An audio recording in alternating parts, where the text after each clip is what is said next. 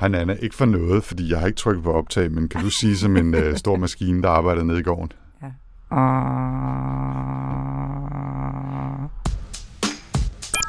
Velkommen til Workflow, en podcast om fremtidens arbejdsliv. Podcasten udgives af Ida og udkommer hver 14. dag. Jeg hedder Anders Høgh Nissen. Og jeg hedder Nana Wesley Hansen. Velkommen til. Som man kan høre, så er vi igen her i studiet blevet ramt af mennesker, der arbejder med store maskiner nede i gården. Vi beklager. Det danske jobmarked er enormt meget fleksibel, også set med internationale briller. Danske lønmodtagere har en stor tilbøjelighed til at skifte job. Faktisk er jobmobiliteten i Danmark blandt de højeste i Europa og kan sammenlignes med jobmobiliteten i USA. Det vil sige, at vi har stor dynamik på arbejdsmarkedet, hvor mange lønmodtagere skifter job, og hvis man mister sit job, kommer mange heldigvis relativt hurtigt i job igen. Arbejdsgiverne klager nogle gange over, at vi ikke er helt så geografisk mobile. Vi er altså ikke så glade for at bevæge os mellem øerne og øerne og fastland. Men alt andet lige, så har vi altså internationalt set en meget høj jobmobilitet. Udviklingen i antallet af jobs, efterspørgselen efter arbejdskraft og deraf følgende muligheder for at skifte job er naturligvis tæt forbundet med de økonomiske konjunkturer. I perioder med højkonjunktur er der større dynamik på jobmarkedet, fordi flere jobs bliver skabt, og optimismen får flere lønmodtagere til at skifte jobs. Under en lavkonjunktur er der måske nogen, der mister deres job, men ellers så påvirkes jobmobiliteten negativt. Men hvordan udvikler den her jobmobilitet sig over lange tidsperioder? Er vi blevet mere tilbøjelige til at skifte job i jagten på selvudvikling, løn og mening i arbejdslivet? Ja, og man kan også godt spørge, hvad er der sket med den her jobmobilitet under coronapandemien i Danmark, og hvad kan vi forvente fremadrettet?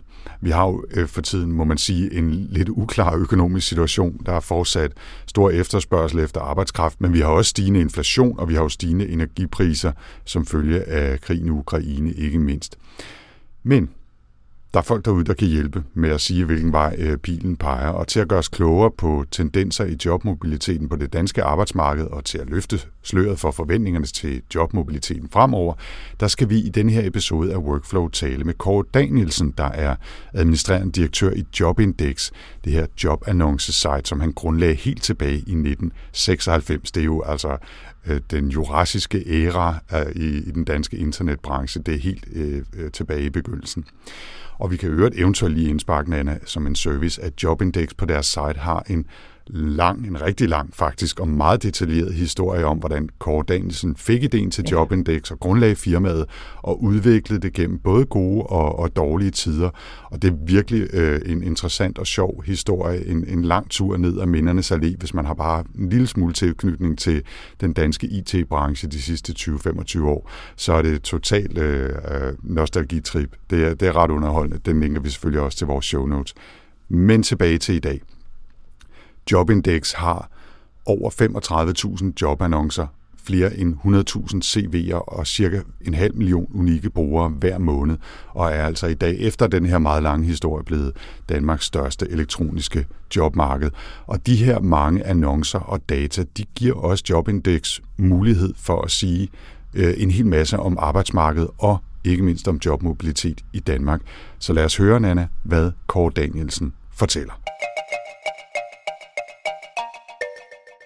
Jeg hedder Kåre Danielsen. Jeg er direktør og stifter af Jobindex, som jeg stiftede for 26 år siden, og øh, jeg har en baggrund som datalog. Og kan du ikke lige øh, give os den korte introduktion til Jobindex? Der er sikkert mange derude, der øh, har brugt det eller ved, hvad det er i det mindste, men, men kan du ikke fortælle os, hvad det Jobindex ja. er den største øh, jobsite i, i Danmark, og vi øh, har ikke bare vores egne jobannoncer, vi samler også jobannoncer fra alle de steder, vi kan finde på internettet, så man kan finde en samlet overblik over alt, hvad der findes af, af jobannoncer. Og øh, vi har specielt fokus på, øh, man kan finde alt på Jobindex, men vi har specielt fokus på funktionærstillinger og specialiststillinger, både dataloger, ingeniører og, og andre øh, typer af stillinger.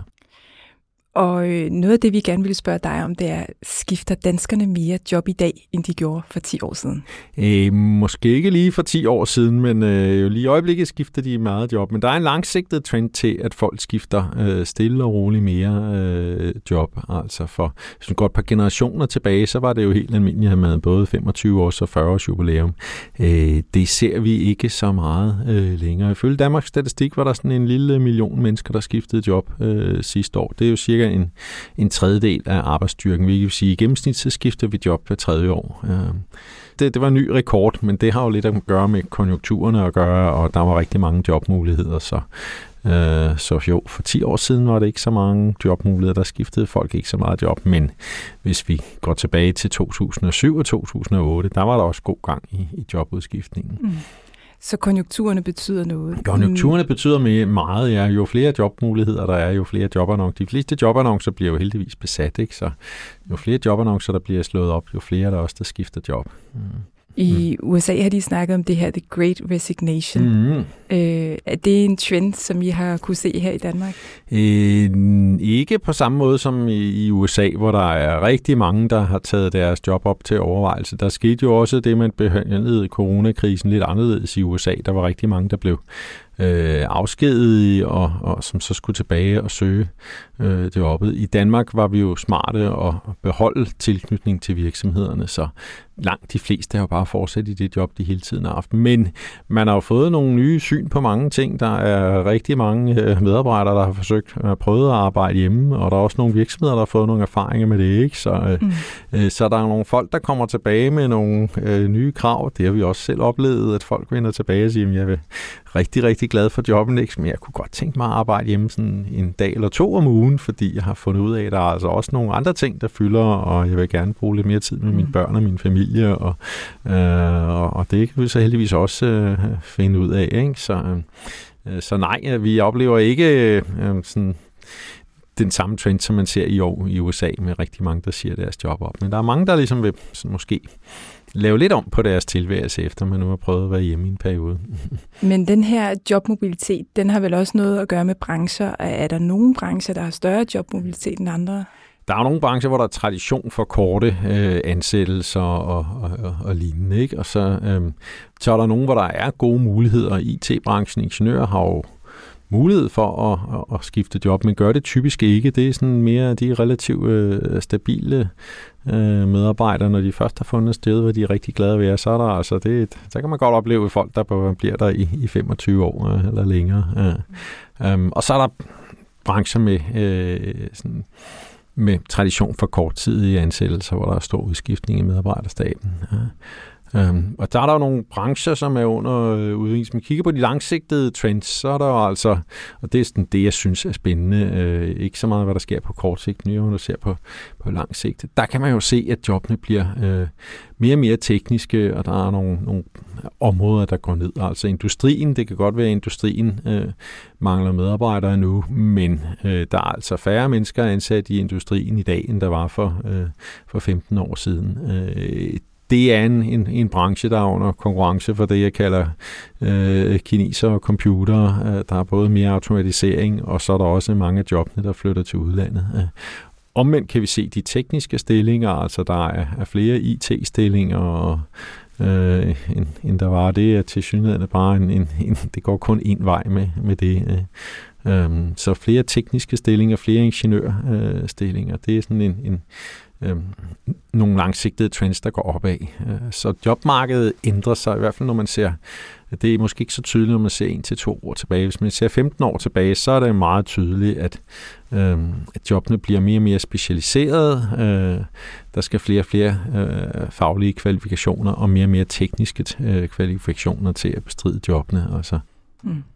Så det er altså bare de lidt mere langsigtede eller langvarige trends? Ja det øh, at når man ser på, hvordan jobmarkedet har, har forvandlet sig de, de sidste 15 år, hvor jeg har øh, været med. Øh, den største ændring er dog, øh, hvis man ser på jobannoncer. Vi har jo et, et jobannoncearkiv, hvor vi har gennem alle de jobannoncer, der er blevet annonceret i, i Danmark de sidste 20 år. Øh, den største ændring, det er øh, sproget. Altså for 15 år siden, der var det 1% af jobannoncerne, der var på engelsk.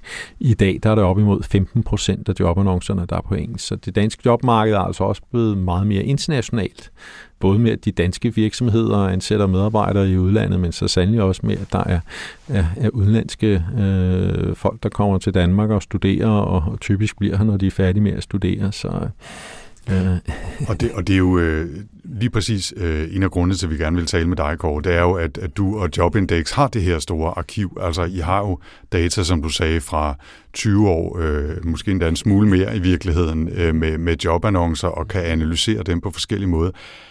Kan du give os en fornemmelse af, hvor meget det er, øh, I, I har af materiale? Jamen, der ligger øh, 4,5 millioner jobannoncer, hvis man går ind på Jobindex, så alle hver kan gå ind og, og, og kigge på det. Øh, hvis man går ind på forsiden, så er der en lille knap, der hedder flere søgemuligheder, og der skal man så kigge under den facilitet, der hedder arkiv, og så kan man så i stedet for at søge i vores nye annoncer, søge vores gamle annoncer, og vi har også statistikfaciliteter, så man kan lave statistik og få tegnet grafer og finde ud af, hvad var det for nogle øh, virksomheder, der er annonceret. Men man kan også kigge på de gamle jobannoncer og se, hvordan øh, så sådan nogen ud for, for 20 år siden. Og, øh. og sidde, sidde og tænke, nej, det job, det skulle jeg have søgt. Det havde været helt perfekt til det job tilbage i 2003. Men, jo. Ja. Men altså, jeg tænker jo som forsker, at det er jo et helt mm-hmm. fantastisk mm-hmm. materiale faktisk at, ja. at have adgang til. Mm-hmm. Og, og, og og tak for at gøre det offentligt. Mm, ja, men ja. Der, er, der er mange, der bruger det. Vi jo stiller det jo bare til rådighed, øh, men der er mange, der bruger det på mange forskellige øh, måder. Altså, der er forskere, der bruger det til at prøve at kigge på, hvad er, øh, hvad er trendene, hvis I har læst om de, eller hørt om de her undersøgelser om, at der kommer til at mangle en, en 20-25.000 IT-folk i, i, i 2030. Det er lavet på baggrund af vores jobannoncer, hvor de har forsøgt at fremskrive udviklingen. Øh, mm. øh, så der kan man finde alle mulige spændende øh, ting og sager. Og det er også noget, I selv gør? Vi gør det også selv, ja. Øh, vi bruger det selv primært til at måle konjunkturudsving. Øh, det er vist, så vi kan altså vi kan jo se, hvad øh, dansk erhvervsliv foretog sig i sidste uge, hvor Danmarks Statistik typisk er en halvanden måned om at lave statistikkerne. Så øh, her, da øh, corona ramte for øh, lidt over to år siden, øh, Jamen, der rakte Nationalbanken ud til alle, der havde øh, let med lyt og lyst og spurgte, hvem har nogle tal, som vi kan bruge til at belyse, hvad der skete. Så øh, jamen, bankerne bidrog med noget dankortomsætning, kunne se, at der var ikke så meget omsætning i restauranterne længere, til gengæld steg omsætning i byggemarkederne. Øh, Storebæltsbroen kunne fortælle, hvor mange der kørte over Storebælts. Øh, elselskaberne kunne se, at elfældsforbruget faldt i virksomhederne og steg ude i, i hjemmene. Og vi kunne altså se, at hvilke jobområder, og, og der, der gik op og ned, og kunne se, at øh, halvdelen af, jobannoncerne pludselig forsvandt fra den ene dag til den anden, og kunne altså måle, hvad, hvad dansk erhvervsliv foretog sig. Og for et år siden var vi så også de første, der var ude at sige, nu begynder der altså lige pludselig at stige øh, kraftigt. Øh, det var der ikke nogen af økonomerne, der havde øh, lige forventet på det tidspunkt, men altså et halvt år senere snakkede alle jo om mangel på arbejdskraft, øh, og lige nu ligger vi næsten 50 procent over niveauet fra før øh, coronakrisen. Det var der ikke nogen, der havde øh, øh, forventet, og vi har også lige været ude ja, i, i denne her uge og sige, at nu kan vi altså se de første øh, spæde effekter af øh, krigen i Ukraine og de stigende renter og, og, og, og energipriser og, og faldende aktiekurser, men kun lige præcis, hvilket også kommer lidt bag på økonomerne. De fleste økonomer havde forventet en lidt større effekt, end, end det vi kan se. Ja. Øh, forbrugerne er jo blevet meget nervøse, men, men, men arbejdsgiverne er altså ikke øh, blevet nervøse øh, endnu. Altså, det er jo selvfølgelig forfærdeligt, der sker i Ukraine, men, men de fleste arbejdsgiver har den påvirkning, eller den holdning, at det påvirker ikke lige øh, deres projekter, så de er altså fortsat med at, øh, at ansætte. Men vi ved, at øh, stigende renter, stigende energipriser og, og faldende aktiekurser, det er trods alt noget, der påvirker øh, økonomien og arbejdsgivernes øh, optimisme. Så, så, så set i lidt større samfundsmæssigt perspektiv, så har I adgang til til data eller materiale gennem jobannoncer, som er, eller kan, i hvert fald kan være en tidlig indikator på, på nogle udviklinger, øh, og, og, og det bliver brugt. Vi, øh, der er et stigende antal økonomer, der er begyndt at, at, at lytte til os, når vi siger, at nu kan vi altså se en eller anden effekt. Ikke? Og, øh, og typisk kan vi se øh, effekterne et halvt år, før man kan se dem i, i ledighedstallene. Mm. Men det her samarbejde, I så havde med Danmarks mhm. Statistik, er det så noget, I har fortsat med? Ja, vi sender øh, stadigvæk data til, til Nationalbanken hver dag, som så sender den videre til Beskæftigelsesministeriet og Erhvervsministeriet. Og, øh, så de bruger vores tal til at følge øh, udviklingen. Har også gjort det her under øh, Ukraine-krisen. Ikke? Så. Ja. Hvis nu vi skulle sådan kigge lidt ud i fremtiden, mm. øh, hvad kan du sige om fremtidens arbejdsmarked ud for den her jobmobilitet?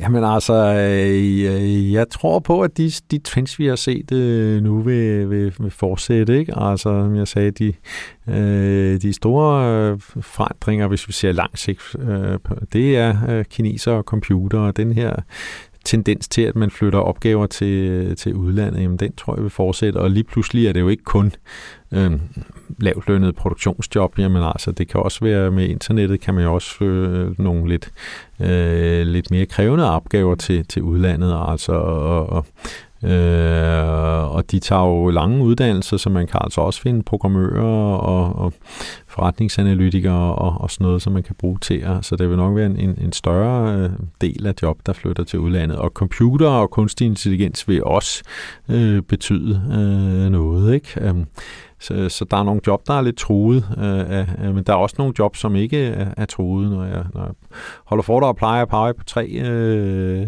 områder. Det ene er de tekniske job, som vi har snakket om før, altså ingeniører og IT-folk, tror jeg, har kronede dage, også i, i, i fremtiden.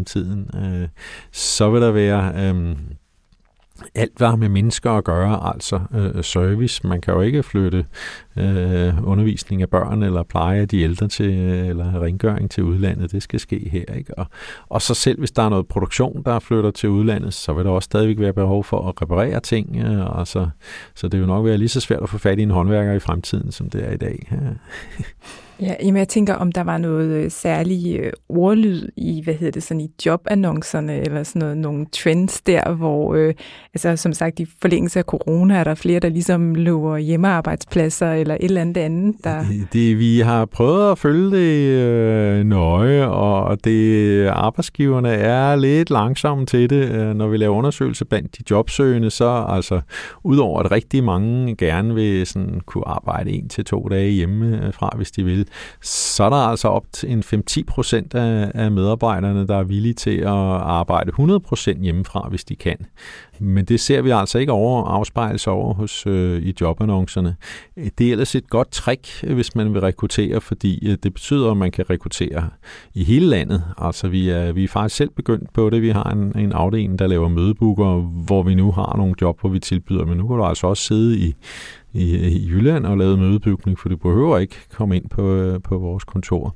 Øh, og hvis man er villig til det som arbejdsgiver, så, er der altså, øh, så kan man lige pludselig tiltrække folk fra hele landet. Det er jo specielt oplagt for de virksomheder, som ligger nogle øh, øh, steder i landet, hvor der ikke er så mange øh, medarbejdere. Ikke? Altså, øh, det skal ikke være hemmelighed, nogen hemmelighed, at nogle af de allerstørste øh, kunder, vi har, jamen det er øh, store industrivirksomheder, som har øh, fået lagt sig i nogle inde, øh, steder i landet, hvor der ikke er så mange ingeniører, altså Grundfos i Bjerringbro, øh, Danfoss på Als, øh, Lego i, i Bilund. Øh, øh, de har et umiddeligt efterspørgsel på, øh, på ingeniører. Ikke? Øh, hvis de kan ansætte folk, som ikke behøver at, at, at, at bo lige i nærheden, jamen så kan de jo altså ikke bare rekruttere fra København og Aarhus, så kan de rekruttere fra hele verden.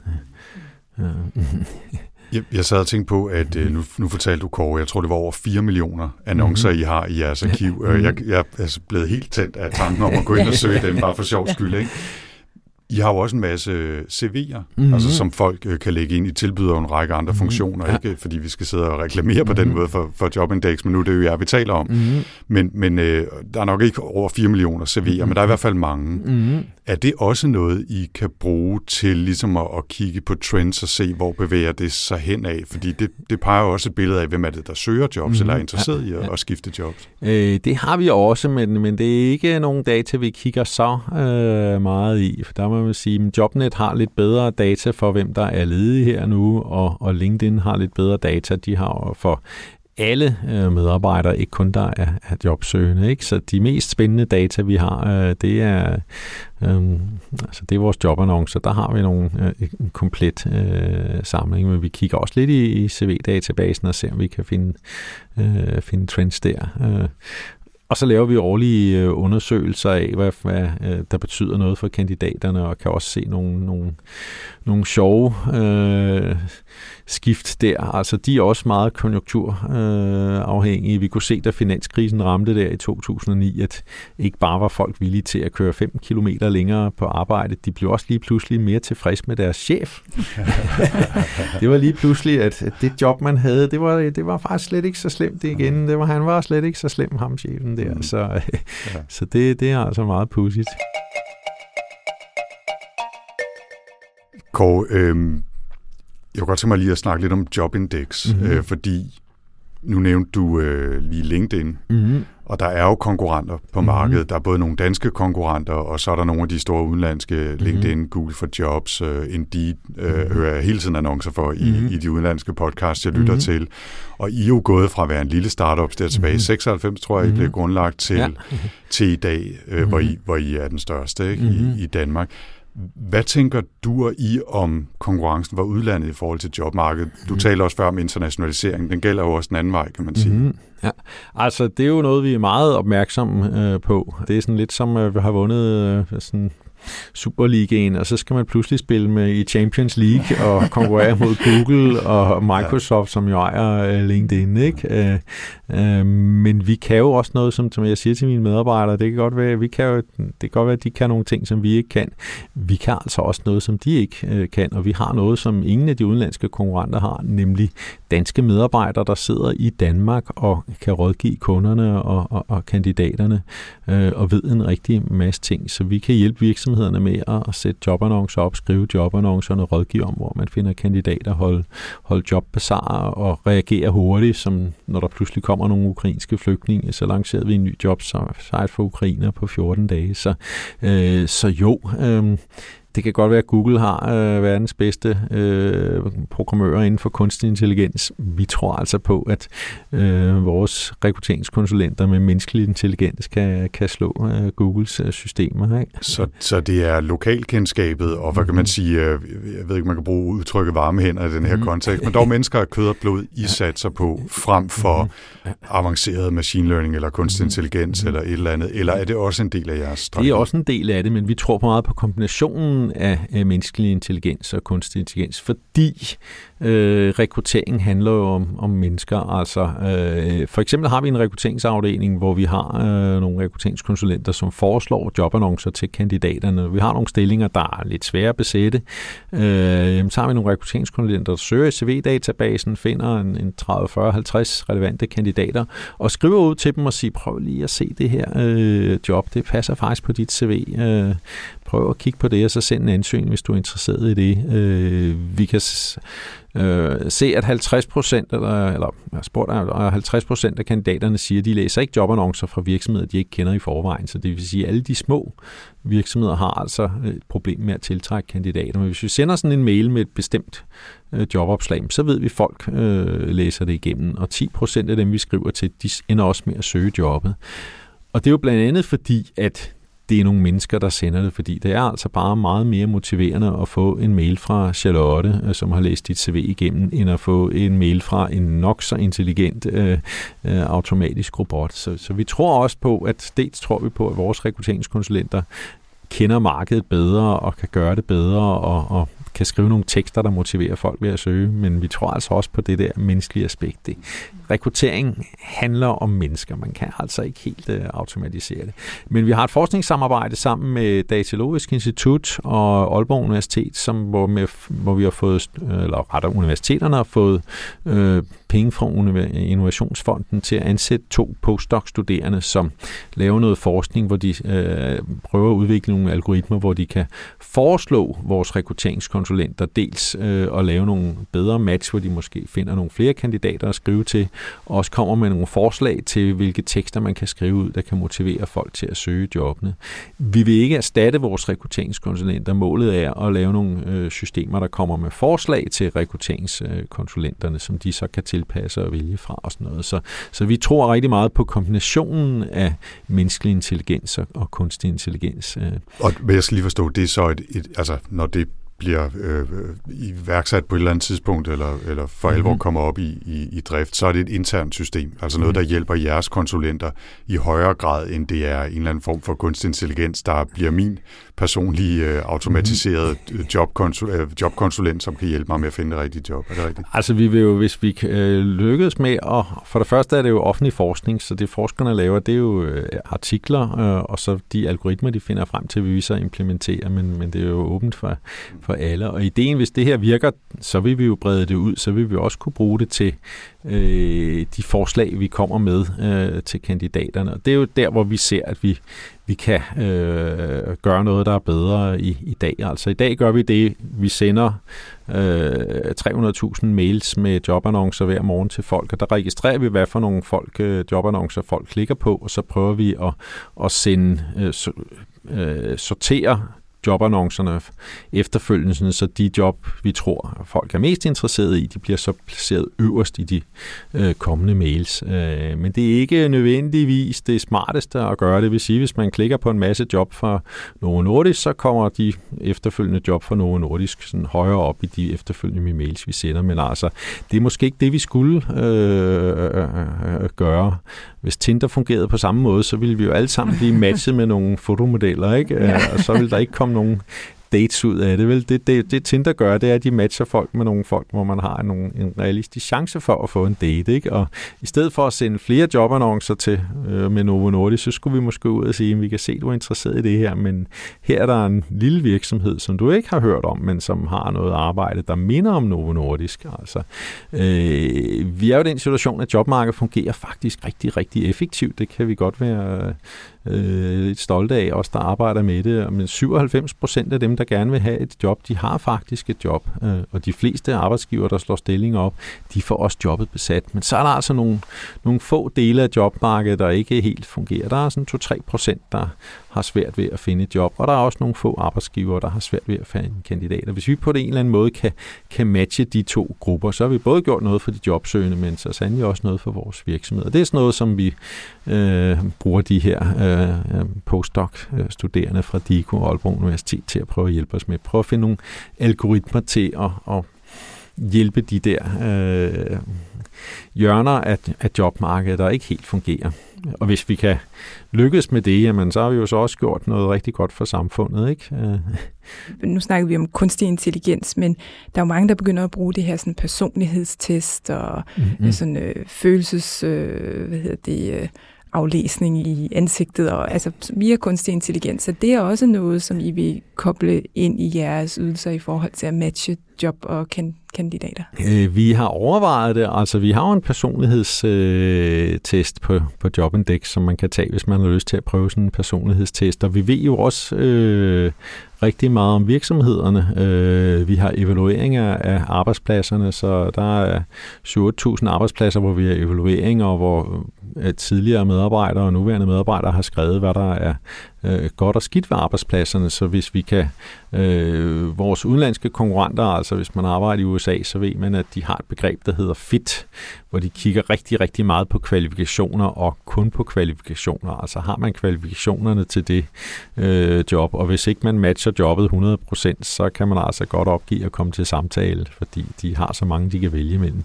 Øh, i, I Skandinavien kigger vi jo også meget mere på det kulturelle øh, fit. Der betyder det ikke noget om man ikke kan alle de ting, man egentlig skal øh, på jobbet, fordi vi regner med, at folk bliver der i 3-4 år, så kan man lære den del, man ikke har. Til gengæld kigger man meget på, at om folk passer ind i arbejdspladsen, er det et sted, hvor folk har lyst til at, at, at blive. Ikke? Og det kunne man måske også øh, kigge på, hvis vi ved noget om, hvilke persontyper folk har, og hvad der er øh, godt og skidt ved de forskellige arbejdspladser. Så kan vi måske også prøve at finde nogle match, hvor folk passer øh, kulturelt ind. Ikke? Øh. Vi, vi, havde, vi har lavet en tidligere episode, mm-hmm. hvor vi talte med en, øh, en ja, han var i, og man arbejder mm-hmm. i et mhm. dansk firma, som bruger videoanalyse af mhm. ansøgere mm-hmm. til mhm. jobs, mm-hmm. til at prøve at kategorisere nogle af deres mm-hmm. følelsesmæssige. Øh, personlighedsmæssige karakteristika, mm-hmm. og bruge det som input også til, til jobsamtalen. Mm-hmm. Og i virkeligheden kunne det jo blive mm-hmm. næste skridt, kan man man sige, at man kunne koble det på, sin, mm. på sit CV, at man, at, man altså, nu, nu spekulerer vi for åben mikrofon her, ikke? men det er i hvert fald interessant, at, at der bliver arbejdet i den retning. Hvis man kigger på udlandet, så øh, er det noget, der er, er der mange, der kigger på alle mulige automatiske metoder til udvælgelse. Altså øh, Øh, lige i, i dag skulle jeg have været til sådan en international øh, konference for jobsites. Øh, den blev så virtuel i, i stedet for, men hvor vi har nogle samarbejdspartnere i, i hele øh, verden, hvor vi mødes og udveksler erfaringer. Og, og når man hører de der øh, kinesere fortælle, så bliver man altså fuldstændig svimmel, for de har lige et øh, par nuller mere i, i deres tal. Og i Kina er der altså helt almindeligt at få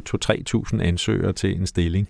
Øh, og, og så står man jo godt, at de prøver at bruge et eller andet øh, kunstig intelligens til at, at, at grovsortere kandidaterne. Ikke? Øh, I Danmark får man altså mere typisk 30-40 ansøgere til en stilling, og der kan man altså godt gå ansøgninger igennem og, øh, og vurdere dem uden at nødvendigvis skulle bruge kunstig intelligens eller videoanalyse eller sådan noget. Så, så jeg tror ikke så meget på det i øh, Danmark. Der er altså lidt, lidt gammeldags, må jeg nok indrømme.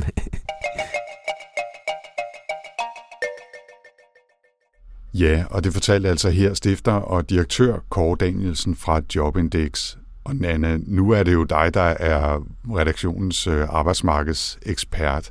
Hvad vil du gerne fremhæve efter vores øh, snak med Kåre her? Jeg synes i det hele taget bare, det er et interessant fænomen, det her med, at jobmobiliteten er så høj i Danmark. Altså det overrasker faktisk tit udenlandske øh, medarbejdere, øh, som også lidt er noget, jeg har forsket i, også højt kvalificerede udenlandske medarbejdere, der kommer til Danmark for at arbejde. Øh, og man kan sige, på den lidt negative klinge, så det, der overrasker mig nogle gange, hvor nemt man kan blive fyret. Også i brancher, hvor man i udlandet måske nogle gange har svært ved at blive fyret. Ikke? Øh, og vi har nogle meget liberale hyre- og fyreregler. Det er nemt at hyre, det er nemt at fyre, og det giver den her jobmobilitet øh, på arbejdsmarkedet.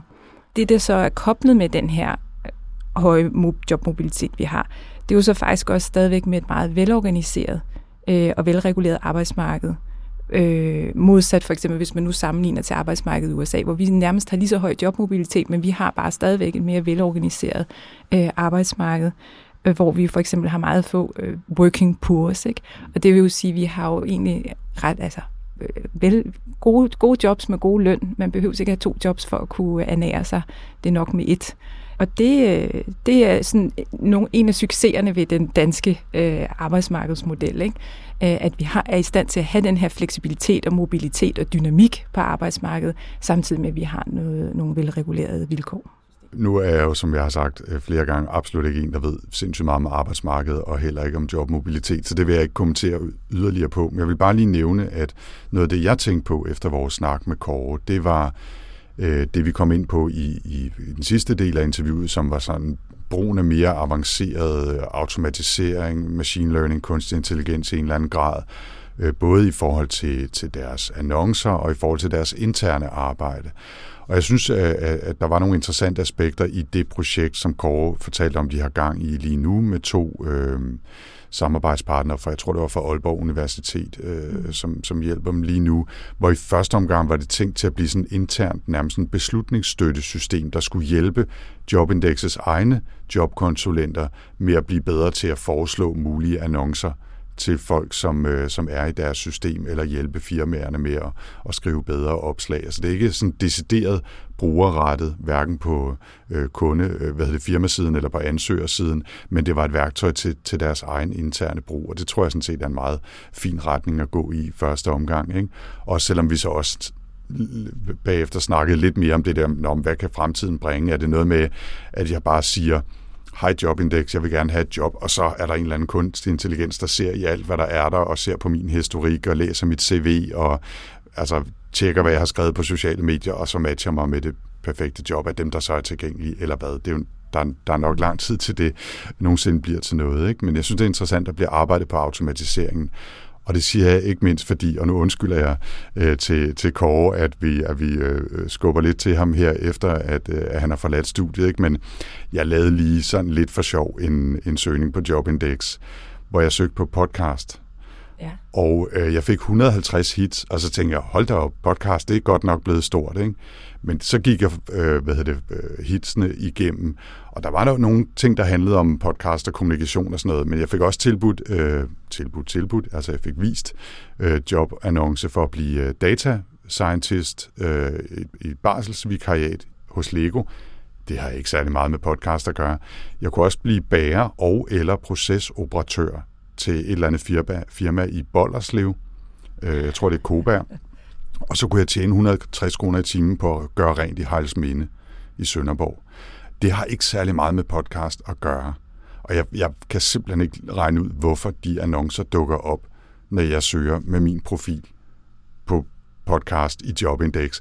Så det kan godt være, der skal arbejdes lidt på det, og det har nok noget at gøre med, om der var ikke særlig mange, så nu smider vi en hel masse efter, som på en eller anden måde et eller andet sted er relateret i systemet. Ikke? Ja. Men, men der er jo plads til forbedring, og det er jo så også bare fint at høre, at de arbejder på det. Ikke? Jo, mm. jo.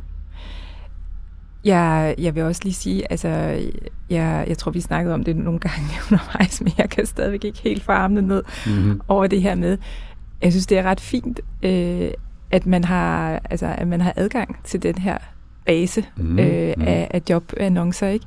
Øh, og, og, og som jo giver mulighed for netop øh, for forskere og journalister og andre at kigge lidt i kortene ja. omkring, hvordan øh, udvikler det her jobmarked sig øh, i forhold til, hvordan man laver ansøgninger og, og, og, og hvordan virksomheder søger efter. Mm. Øh, og så synes jeg, det var interessant, altså, fordi det er noget, jeg har gået, eller vi har faktisk gået og snakket lidt om det, det her med The Great Resignation og altså, er jobmobiliteten blevet øget markant i, altså her i forbindelse med corona og sådan noget. Ikke? Og igen, ja, det er det måske, men det er måske mere været en fortælling om konjunkturerne i virkeligheden.